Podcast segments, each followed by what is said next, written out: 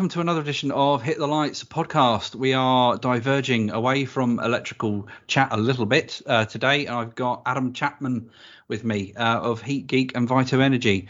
How are you? Yeah, I'm very well. Thanks for having me on the show. Yeah, no, brilliant to get someone else with uh, different experience and uh, knowledge outside of uh, the electrical trade. So it's good to have a conversation with you. Yeah, it's a it's a big overlap between our trades, and it's kind of um, getting more and more overlapped as sort of more renewables come in. So uh, you know, electricians and, and, heating engineers or plumbers are going to be more and more closely working together and blaming each other for, for whatever issues they might come across. Best of friends. um, so, I mean, would you mind telling me a little bit how you got into the world of uh, mechanical engineering? Yeah. Okay. Uh, how did I get into it originally? Uh, originally, I was traveling. Uh, I was in America, in California, um, uh, staying in a hostel, and I noticed tradies um, going from city to city, stopping off for a week, making however many hundreds of bucks or whatever a day, and then saying, "Oh, I'm going to fly to." Um, I don't know, uh, Australia now or wherever else, and they stop and work there. And then I said to myself, that's the life for me. I'll go and do that. Thank you very much. So I flew home a couple of months after that and um, got myself on a on a like an initiation course type thing and found myself a job and then got put through apprenticeship. It's kind of how it kind of all started really. Yeah. So do you th- it was what was the intrigue there then predominantly? Was it financial? Was it uh, a thinking it was man's tra- game? I travelled with it, um, uh, and I didn't. I just wanted to be able. At the time, I was 20. I think it was 20 at the time. I just wanted to, uh, maybe 19. I just wanted to travel the world. That's what you know. I was quite a bit of a hippie, had a guitar and all that sort of thing. And I just wanted to maintain that lifestyle. Yeah. And uh, I never did it. and and uh, I suppose I got into it, and I've always been. I've always thrown myself at everything I've done. Uh, and eventually it became apparent to me, oh, actually, this can be really interesting. Like, there's so much you can do. There's so much you can build. It's like a boy's toy, you know, with heating system and stuff like that. Mm. You know, making valves work in different situations and diverting heat in different directions. I just became obsessed. I'm diagnosed ADHD, so um, I get very obsessive about stuff. And uh, heating became my absolute obsession from, I don't know, 20, 22 onwards or something like that after a couple of years of experience um, and and that's how I kind of started my original sort of blogging and stuff like that, which just eventually developed into um, Heat In terms of your apprenticeship, then you had a, a was it mainly domestic, commercial? Uh, that was yeah, that was, that was mainly that was no, so that was well half and half. I'd say I started off in commercial um, pipe fitting, um, and, and, bath, you know, commercial bathrooms, big, big blocks, huge buildings, uh, up to eight inch mains. Um, so, you know, huge, huge, or primaries, uh, huge buildings. And then I sort of my second half was domestic. And then I went off on my own. Uh, at the age of 24ish or something like that, and um, that was just domestic. Um, uh, and that that was a, a, a mainly a, it was a mixture of heating and bathrooms, but started off much more bathrooms with the aim that okay, I want to shift those aside and go to where I want to go, which is which is the heating, because it was just I just had to do what I could get at the time just to get you know off the ground and um, pay the bills. Mm. So uh, the more I got into heating, uh, and the more comfortable I got into heating, the more I'd add something else onto my kind of repertoire. And you know, that eventually I added um, I added commercial back into my gas, and I was doing much more commercial stuff. Uh, for me, I really like variety. I don't like going in and doing the same thing every day. Like, you know, a boiler change every single day for me, it would be mind numbing. So I want to change it up as much as possible. Uh, that's so that's one of my sort of main aims in life, really, is just a bit of variety.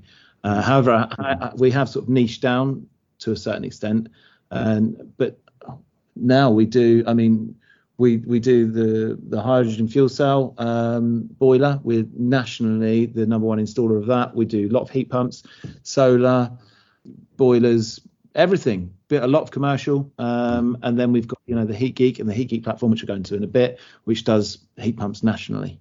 So what what was the, one of the things that you enjoyed most, other than variety, uh, I suppose? No, uh, yeah, the, the main thing that pulled me into all of it was I remember being about 26 or something like that, maybe 27. I'm 37 now.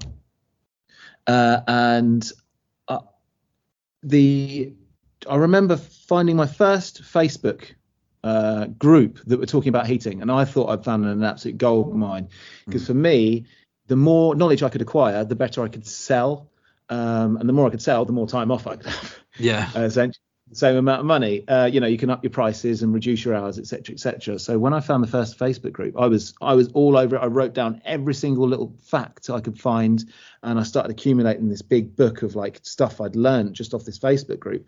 And I didn't want to share it with anyone. I was like, this is like gold. Why are people giving this away? Why are people helping each other so much? It just did, I did did not compute. And um, after spending quite a lot of time in the forums, making my own forums, absolute forum nerd, total forum nerd, being involved in all the politics and all the rest of it that we're all involved in, or we're all involved in. There's much less of it now. Um, and uh, I, I, began to kind of understand the, the wider community and what actually was created here was way more powerful than you could have on uh, you could ever create on your own. Uh, and that's when um, the idea of Heat Geek came up. So I started um, blogging this stuff that I'd learned uh, out my big sort of folder book. It's actually a, uh, it's actually an app. It's called Evernote. You can save you know tons of notes in there and organize them. And I started building these articles for people questions. It was mainly directed at you know the really nerdy heating engineers who had complicated questions that I thought I'd figured out an answer to, and the answers were pretty good in the articles. I got very good feedback, uh, uh and and I did have the aim of uh, or the idea quite early on of putting those into video, which I started to do in the form of the YouTube channel, the Heat Geek YouTube channel, and uh, things kind of grew from there really. So about four years. I, will just keep going if you don't mind, because this is kind no, of the story. No, ramble on. I'm listening. It's interesting. So in in amongst all of that, uh, uh, building these relationships, because the forums aren't just good for the information; they're, they're great for business relationships. Uh, I met a few guys I got on really well with. Um, uh, we met up a few times and hosted like seminars where we talk each other, and that's where I sort of I use those to help improve my public speaking. Actually, they're only small audiences of sort of 15, but um, I was sort of teaching I was 20, 27, 28, and I was teaching, you know, 40, 50 year olds how to do heating who had done heating for 30 years. I just gone down on the math side a bit more, you know, the theory side. Yeah. One of those chaps that I met was called Patrick Wheeler, and uh, I ended up four years ago, five years ago, um, no, it would be four years ago, a week ago actually, uh, teaming up with Patrick because uh, I was working with my, my wife for sort of 10 years and uh, we had twins uh, on top of a one year old that we already had, so she couldn't yeah. work anymore. I wasn't going to let go of half my customers, and I needed help to maintain them. He actually had a, a, child at the same time, so we thought, you know, let's just give it a go. And that was probably the best move I have ever made in my working career was partnering up with someone. The uh, amount of um, extra resources you have, and the half of the worry, or the having the the you know someone else bearing the weight um, uh, and and halving the price of your insurance and everything else. It's so much better to team up with someone. Um, I, I, just as a side note, I think some people struggle with that because when they come into business, they come into business as a partner, so they only see half of the money disappearing and not half the stress. If you've yeah. gone 10 years yeah. on your own, you see the complete opposite when you join together. You're like, oh, thank God I've got someone else to rely on. So, uh, you know, just a sort of side hint for anyone else out there if you haven't done partnerships and importantly you have experience of how hard it is on your own you might want to try it because the minute i did it everything blew up in a good way yeah. Um, so yeah, four years ago, joined up with Patrick, uh, uh, and the idea was we're going to start pushing this hydrogen fuel cell unit because we thought at the time this could be quite a big thing, not like the the main thing in homes, but you know, up there, and we wanted to be the the leading uh, installer of them. And within one year, we were by far that by a factor of ten. Uh, we built a website around it, and that performed well. I've got quite a bit of experience doing that sort of stuff with websites, just for being nerdy and practicing. And um, uh, that kind of puts on the map, really. Uh, starts to get noticed in, in places, gives us more opportunities to, uh, you know, mentions in newspapers and stuff like that, which fed back to the websites. And in the meantime, I was working on Heat Geek, uh, still building the platform, releasing the videos. Shortly after that, year after that, we got a government grant that we applied for from BEIS to develop a training course for heating engineers. Um, so with uh, any um, heat pumps and with gas boilers, the number one variable in the system that's going to make it more or less efficient is how it's designed and controlled. Uh, and that's a big gap in our market. You think you learn that during the apprenticeship, you don't learn that at all. Uh, you don't learn low temperature design, low temperature control, anything like that. So uh, we got a, a, nice, well, government assistance uh, for every course that we'd sold, and off the back of that promise, we, we built a big course that we we overshot on our delivery of that by mm. fifty mm. percent. And uh, off the back of it, we've now trained nearly 700 people. Uh, we've built a national network of uh, coming up to 250 uh, heat pump installers nationwide that we supply with work, and we now give an umbrella scheme for. So, umbrella scheme is the MCS. Um, uh, it's an we're the MCS company, and we cover their work basically, so they can install heat pumps for us underneath the brand, which we advertise through the heat through the uh, Heat Geek uh, YouTube channel and through the website.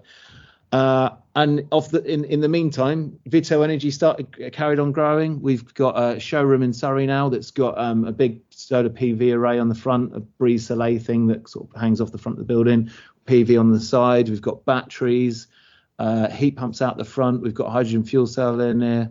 Um, uh, we've got um, PCM storage um, solar thermal heating. We've got tons of stuff. It's like a crazy scientific lab, mm. but it's all like on display for customers to see, just to see what's available. Yeah. So that's a very, very quick rundown of what's yeah, no, I, I, I, suppose my, my first question would be, why is there such a gap in the in the plumbing educational apprenticeships? Uh, so, oh, well, apprenticeships. Uh, I mean, that's lack of funding. If you, uh, I assume it's the same in electrics, maybe slightly different. If you get an apprentice in heating, for the first three years, they own, well, probably two years, depends on the person, but they very much only cost you money. Um, so historically, that was obviously counteracted for by the fact you collect a fat wedge off the government. They offer some money now for apprenticeships, but it's not worth the the drain of looking after and paying for uh, uh, a, an apprentice Obviously, there's the other side to that, the want and need to give back to the community, but that still halted the amount of um, uh, apprentices that come through. So there's that. But the, the main reason for um, the lack of knowledge in the industry, uh, and I'm not ashamed to say there was that, it's huge, uh, was because of the combi boiler. So the combi boiler to be honest, anyone could stick a combi boiler in. You do need to know about the gas side and you need to test it and make it safe. That is imperative.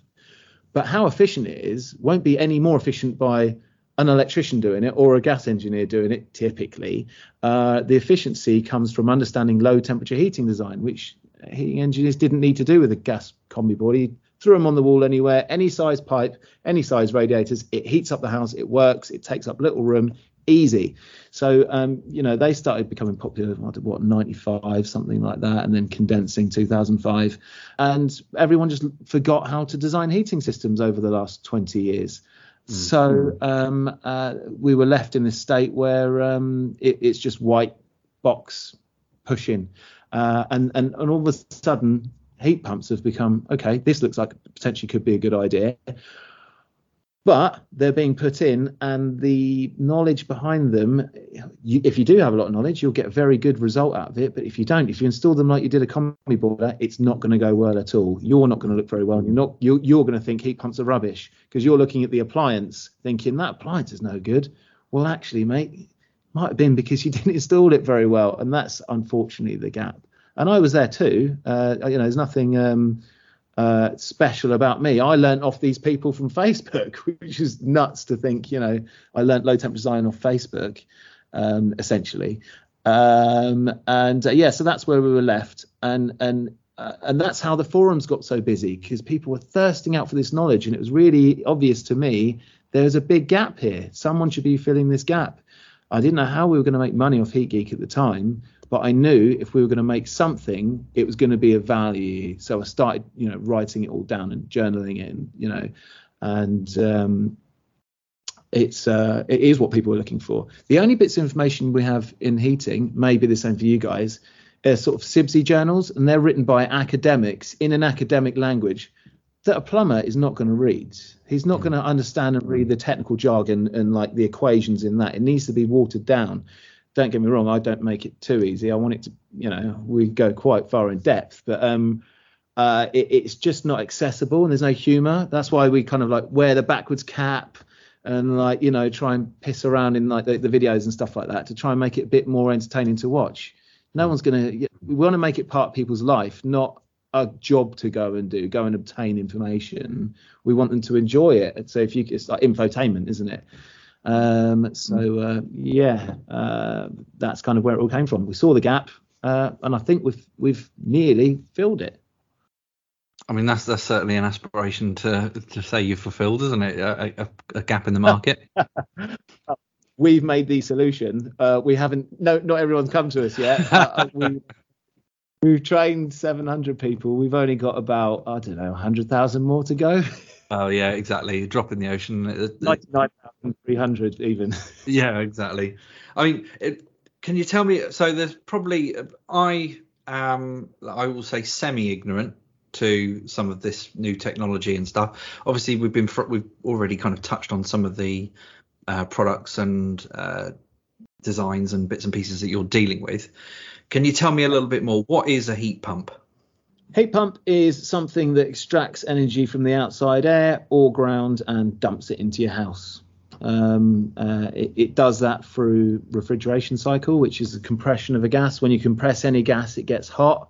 So send that into the house. It cools down that, that gas when it's compressed, comes out slightly cooler. When you re-expand it, it's colder than it was originally. You use that to suck the heat out of the air or the ground. Then it gets compressed again and it goes round and round. Uh, and it's exactly the same as your fridge. It's exactly what your fridge does, um, which we've had for how long we have fridges? I don't know, 90 yeah. years, 100 years. So, so why why has that not been introduced into the homes sooner than? Uh, right. So um, one of the main reasons is because the electrical grid was a lot dirtier historically. So even with a COP of three, four, you would still be producing more carbon. It made no sense to put them in whatsoever unless you didn't have gas. But then you could have an oil boiler. So didn't really make much sense. As the carbon intensity of the grid started to drop, uh, they started to make sense, and more recently, they started to make a lot more sense. Um, additionally to that, the because the investment wasn't really there in them, the uh, research wasn't really there, and the volume for um, manufacturing wasn't there to get prices to a more sensible price point. That's all started to come to a head now, all at the same time, obviously. So uh, the more recent units, um, they can run at much higher temperatures for older homes, which we have plenty of in this country, and uh, they they can run at higher temperatures for those older homes and keep uh, good COPs. Um, so um, th- these are R290 sorry, when, units. Uh, sorry, when you say COPs, what's a COP? Uh, yep, sorry. Uh, so a COP. Uh, so if you have a COP of three, it means for every unit of electricity you get uh, three thermal ki- units of heat out. So one kilowatt hour of um, uh, electricity would produce three kilowatt hours of heat. So it's a ratio um, effect. Yes, ratio exactly. So a, a COP of three would be 300% efficient you know, uh, uh, basically efficient with electricity. Uh, and and you, you can get the the real cops now of these these new units. R290 units they're known of. R, R2 R290 units are the refrigerant they use. It's it's propane, so um, liquefied uh, petroleum. So they're getting cops typically of 3.5 to 5. So for every you know uh, one kilowatt hour of electricity you're buying, you can get, and this is only in the much more well insulated properties mind, five kilowatts of thermal energy out for your for your house. Or in Victorian houses now you're getting 3.5 to four uh, kilowatt hours of heat out, which is amazing. It actually now makes heat pumps comparable or better than gas boilers to heat homes.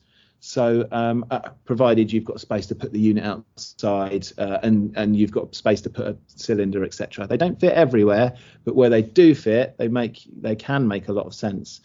Uh, so they're quite they're quite sizable units then. So um, yeah, they're about uh, a meter wide, 500 deep, and um, uh, what 900 high or something like that.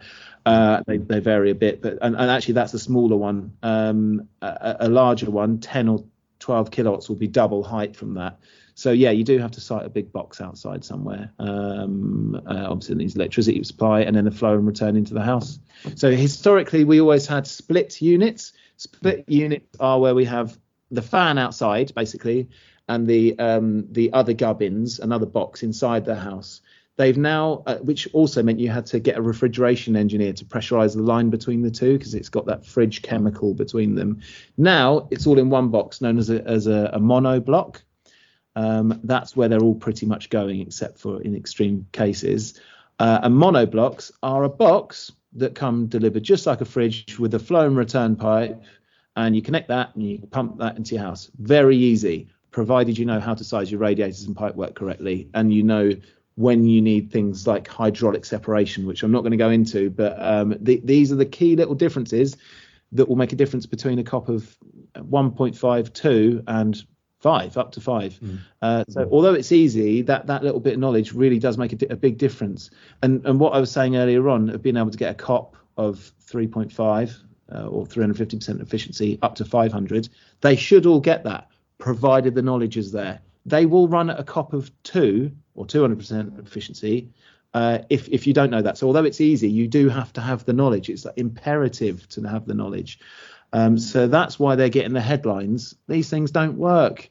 Yeah, because they're not being installed properly. Uh, and that's where you know we've come in with the Heat Geek course, and and um, we've provided that platform to potentially you know people to potentially uh, upskill, uh, and provided they do, they'll get those good results. Are they are they quite high maintenance? Uh, a, a, trade secret is so they do need servicing once a year um, uh, to maintain the warranty but you're pretty much just removing the leaves from around the back. so right. not we'll, really. we'll edit that out. uh, you should open it up. You should put uh, you should all, all, the bearings at the right spot. And there's some other things you should do. There's some safety checks you should do, but um, I, I, personally much less maintenance than a gas boiler, where you want to be opening up the burner chamber and cleaning out soot from the inside, or you know whatever deposits. Uh, I, I, think they're much lower. So yeah, uh, not not not much more than a boiler. Okay, no, that's fair enough. And they, they've got longer lifespans. Uh, yeah, you should have. But having said that, so a gas boiler is normally eight to 12 years uh, if looked after. If a gas boiler is run on low temperature design and weather compensation, though, which low temperature means the radiators are cooler, but yet your room's still the same temperature, you, you should be getting 15 years out of a gas boiler, really, and up to 20 years in really good boiler uh, circumstances these things are much the same, but then normally installed on low temperature systems anyway. So these will last up to 20 years. They should last twice as long as a typical boiler install, but that's because boiler installs should last longer as well. So you know, um, a few points there. The other um, product you mentioned, hydrogen fuel cells. Yes. So um, what happens is um, it, it, takes this specific product takes in natural gas that normally supplies your boiler. Uh, it converts it into hydrogen. So natural gas is CH4, so four hydrogens and one carbon. It removes the carbon and it does take that off into the atmosphere as carbon dioxide. I'll come back onto that later because obviously that doesn't sound great. Uh, it takes the, remaining, the remaining uh, four hydrogens and it runs that for a, a fuel cell process, which essentially means you blow in oxygen one side, of this plate or filter, and the hydrogen, which is unstable, wants to bond with something. It leaps across this plate to make contact with the oxygen, and that creates an exothermic reaction, which means hot water because oxygen plus hydrogen, water, exothermic, hot. That hot water is taken to a, um, uh, a plate heat exchanger and then a big buffer where you store all of that heat. And then when they run across this plate or filter, however you kind of want to term it, they create a differential, um, electrical differential, creating an a, a DC current. DC current goes to an inverter, inverter takes to 240, goes out as uh, um, it's, it's, it's only 750 watts actually what it produces, but it produces it 23 hours a day. So um, you know, 18 kilowatt hours a day basically, uh, continuous. So it shaves off. So if you imagine the the base load of a home, it, the base load of a home is typically like 700 watts or something like that um, roughly what this produces, and then you know your kettle and oven and stuff are the spikes that go up. But the spikes that go up are very short periods of time. That's not the bulk. The bulk is that big constant drone of the bottom. So it shaves off that big drone off the bottom uh, and, and, really does reduce electrical um, uh, costs a lot because you're buying. I don't know. Uh, it's hard to relevantly name a, a, a, relevant gas price now, isn't it, or electrical price because it's changing so much. But let's just say that we're we're paying four or five p for our gas and we're generating, I don't know, 25 p electricity. You know, that's a five to one. You're you're taking something worth five p and making something worth 25 p. It's obvious the economics there. Um, so so so that's the that's the financial uh, economics is that you're cre- you're using cheap energy to create uh, uh, expensive electricity. Those rates are changing all the time. That's kind of one of the reasons we're a little bit less not pushy, but we we we push towards heat pumps more because I think longer term they're a more safer bet. However, these things can run super high temperature with no almost no loss in efficiency uh, and they do fit a demographic. They're really, really good bits of kit. So yeah, they, they generate heat for the home, which is used for heating and hot water, not just hot water, and it generates electricity for the home. And um, uh, yeah, customers just they do love them. Uh, the customers that we had that were typically buying this last year was a you know how many we put in last year 30 or something uh, they're all going for heat pumps now though they're, there's a big shift in the consumer psyche. Uh, I think people are people are on board with electric, uh, electrification now. They don't want to see the gas. So uh, I said earlier on, this produces carbon dioxide. Does produce carbon dioxide, but it's infinitely less than the carbon dioxide made at um, coal-fired or gas-fired um, electrical uh, power stations. Uh, I say infinitely less. This generates 200, 215 uh, grams per kilowatt hour of carbon, whereas a gas-fired power station generates about well, it's five to 900 grams per kilowatt hour.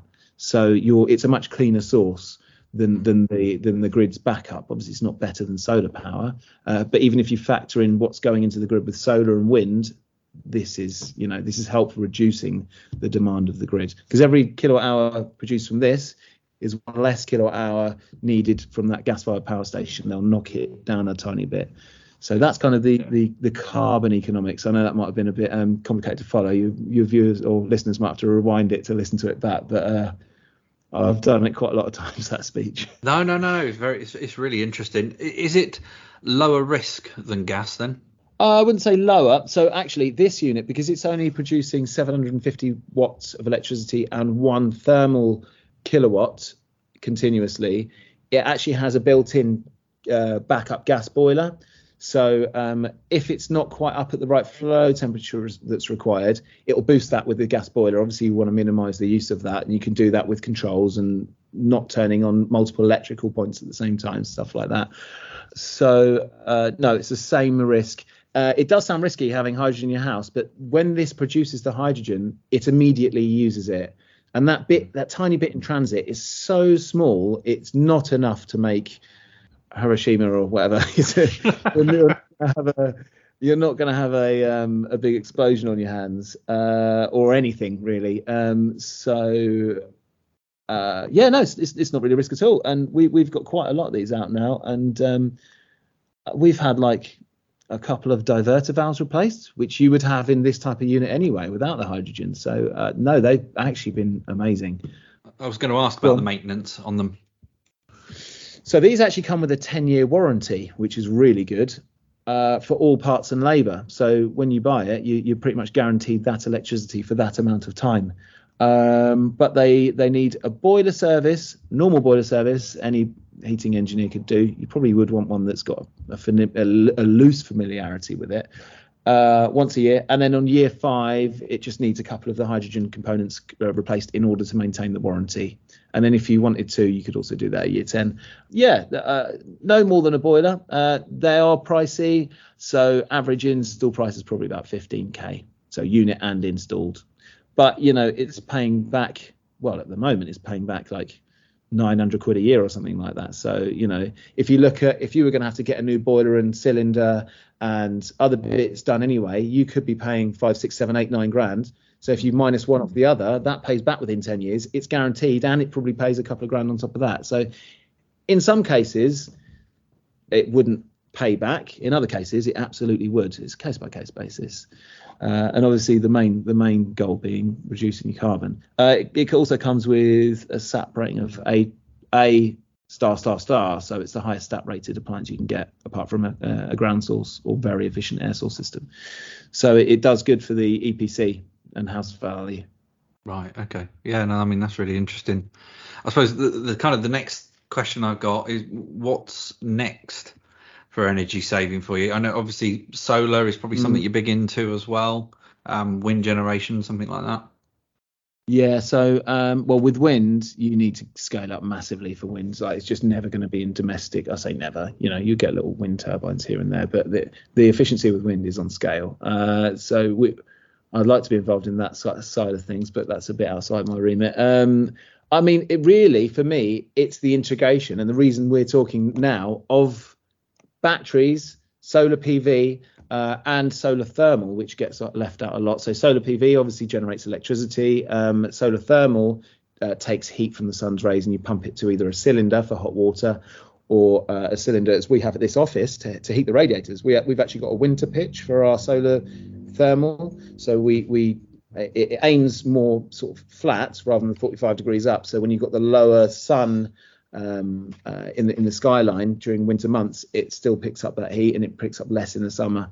Uh, so uh, it's the integration of all these things. And that's kind of what Heat Geek's about. Actually, that's the T-shirt I'm wearing at the moment. There's no panacea. There's no there's no one. This is our kind of motto, apart from renew the heating industry. Um, there's no one solution like if you've got a house that's got the perfect roof pitched right, you really want to hammer down on that and go for you know go crazy on the PV or the solar thermal. Mm. Um, uh, if you don't have that, you need to look at your other options. So it's all about having this mentality where you look for your your easy wins and your low hanging fruit, and you try and find how you can incorporate that.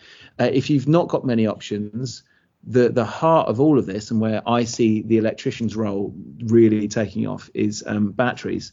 If you've got no options, you can't have a heat pump. Uh, you could, might not even be able to have a boiler um, or, or, anything. The variable rate tariffs that are coming and are here um, are, are, how people can a do something for carbon because they're help, helping balancing the grid, uh, and B, do something that's not as expensive as direct electricity um, heating, which is just absurdly expensive and needs to be. Uh, uh it should be a conversation even electricians should be having with their uh, customers not to use direct electricity for heating unless they're using something like a battery. It's a chance for you to upsell. So, you know, if someone says, oh, I want uh, underfloor heating, electrical underfloor heating in my bathroom, yeah, do it. But can I sell you a battery, please? Because otherwise, you know, and the economics of batteries, as you, I'm sure you're aware, weren't really there that long ago. But now electricity is more expensive. Batteries make a lot of sense very quickly, don't they? So, um, yeah, the, the fallback uh, for everyone is is a decent battery system. So what obviously a lot of what you're saying obviously is about um, upskilling uh, plumbers and, and, heating engineers. What can electricians do to upskill? I think awareness of these other options um, would really kind of open up their uh, when they speak to a customer. If they even if they're not making money off that particular job, if they're aware of the other options out there, like heat pumps and where they do and where they work better and don't work as well, uh, and they can have that conversation with the customer. They can build, help craft these systems that work in this way that I was saying. So not have just a one size fits all. Oh, I sell this, so I'm going to make the most money. I'm going to push that everywhere. They'll look better to their customer, but more so uh, if you can develop relationships with uh, heating engineers, as whereby you, you know you come across a house, and you're like, this is perfect for a heat pump or perfect for a solar thermal or, or hydrogen fuel cell or whatever. Uh, you know, you can give a, give give back a little bit to each other. And you know uh, we do a few things with our pv installers little initiatives and incentives and things.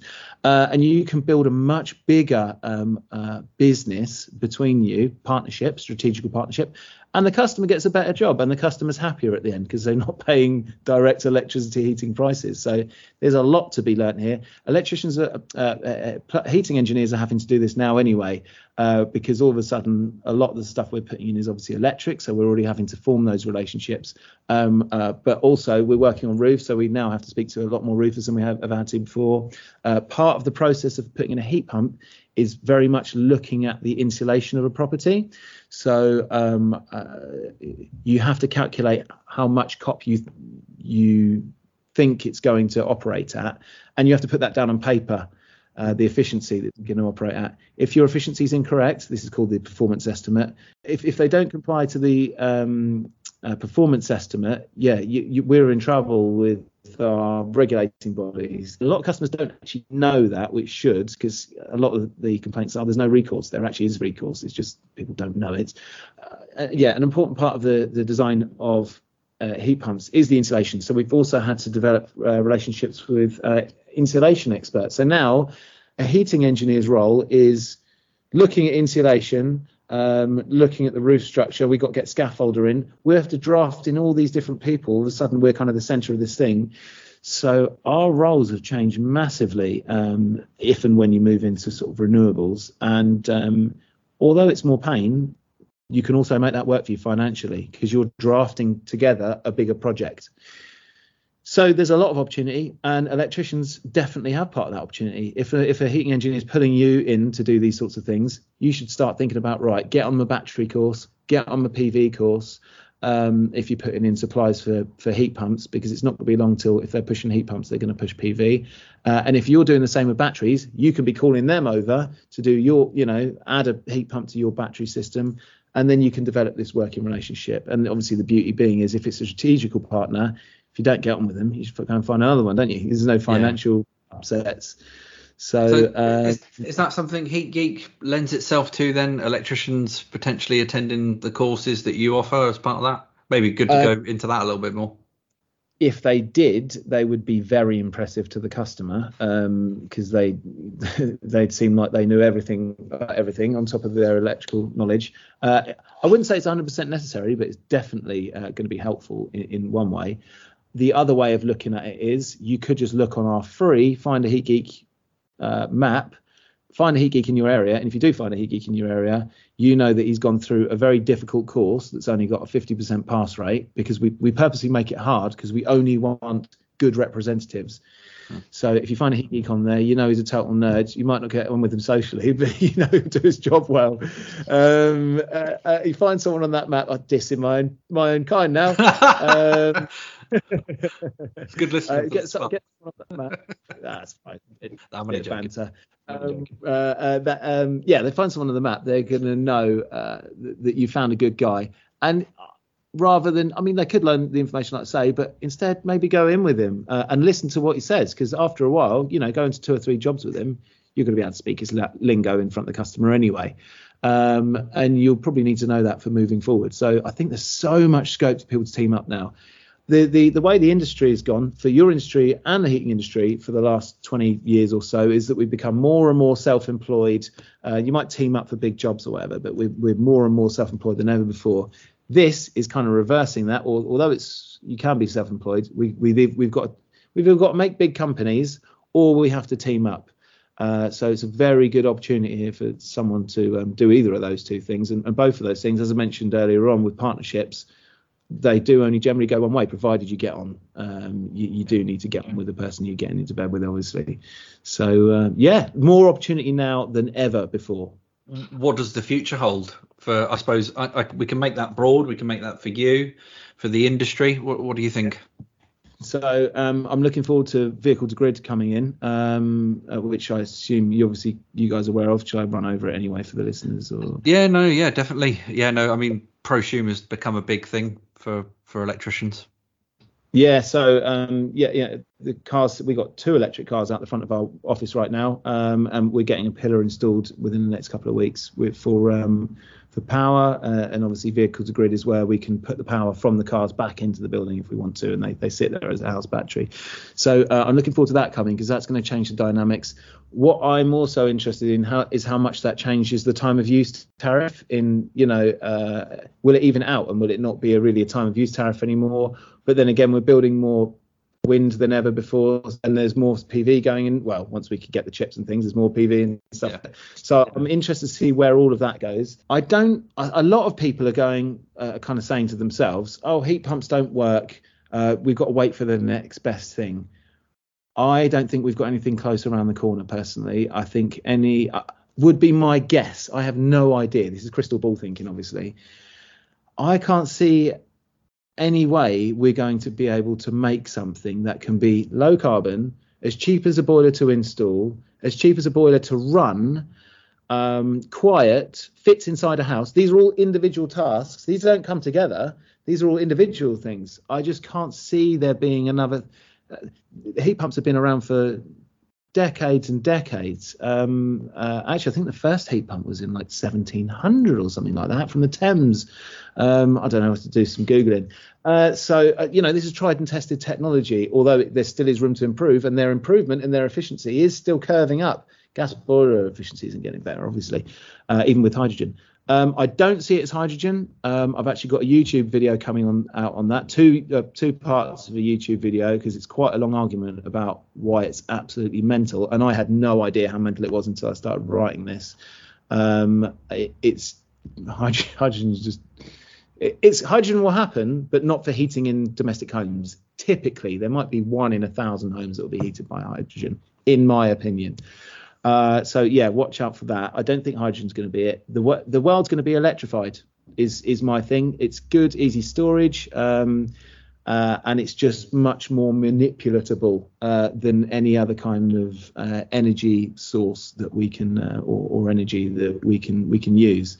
So uh, electrification, I don't think there's going to be thing anything other than heat pumps. I think there may be a different form of heat pump maybe for flats, uh, and I think potentially a bit more district heating and communal heating.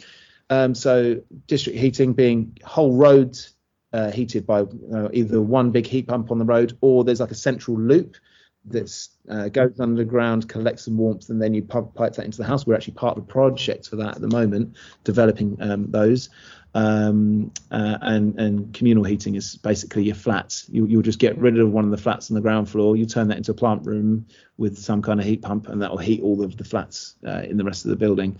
So I think it's going to be kind of again no panacea, uh, a mixture of those sorts of um, uh, those sorts of solutions.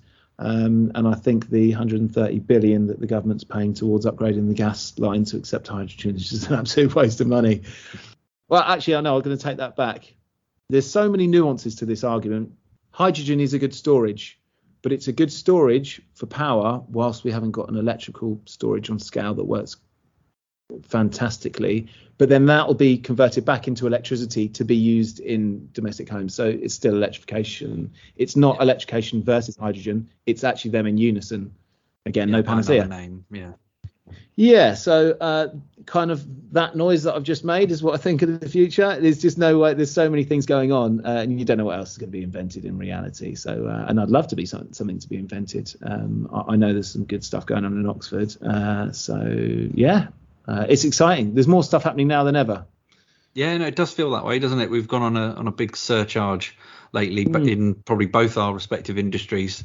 Um, yeah. Certainly with like the latest uh, edition of the regulations you know, uh, prosumers, EV chargers, it's all really ramping up now and, and building steam.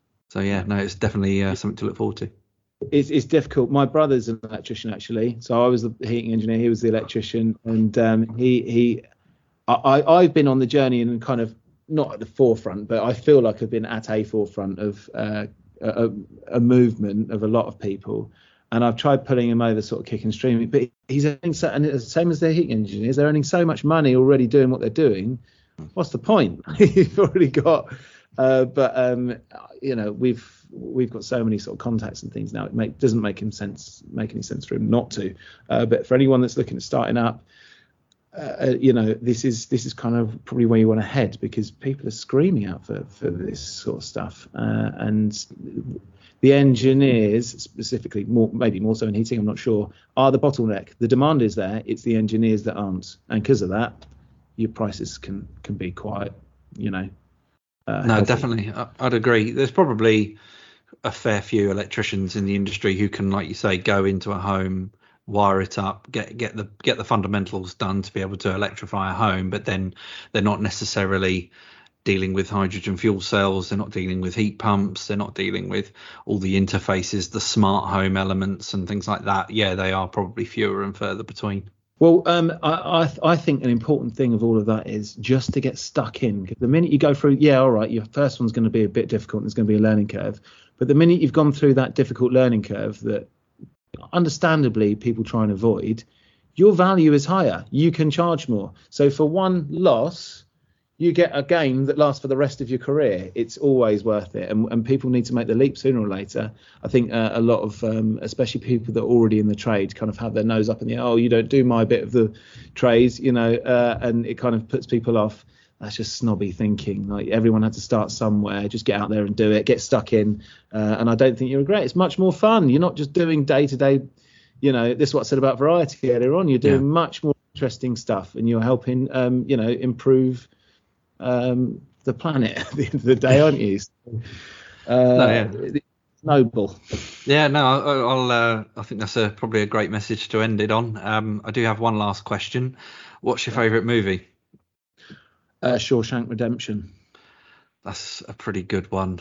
Did it win an Very Oscar good. that one? Uh, almost certainly. Um, my my favourite prior to that for a very long time was Predator. Um, but I watched. they are they are stark contrast. yeah, very much so. I loved it as a kid, and I watched it more recently, and it's just not as good as I remember. I kind of wish I didn't watch it now, but uh, yeah, it's got to be Shawshank, hands down. Oh, that's brilliant. Uh, well, thank you very much for uh, chatting with me. It's been uh, brilliant. What was your favourite film? Um, I've always said Braveheart is mine. I'm I've always gone with that. I, I, like I like a bit of everything. So it's got the the history. Uh, I say loose history, but it's got the the violence. It's got a bit of romance in there. Um, that that, yeah, that, that suits me.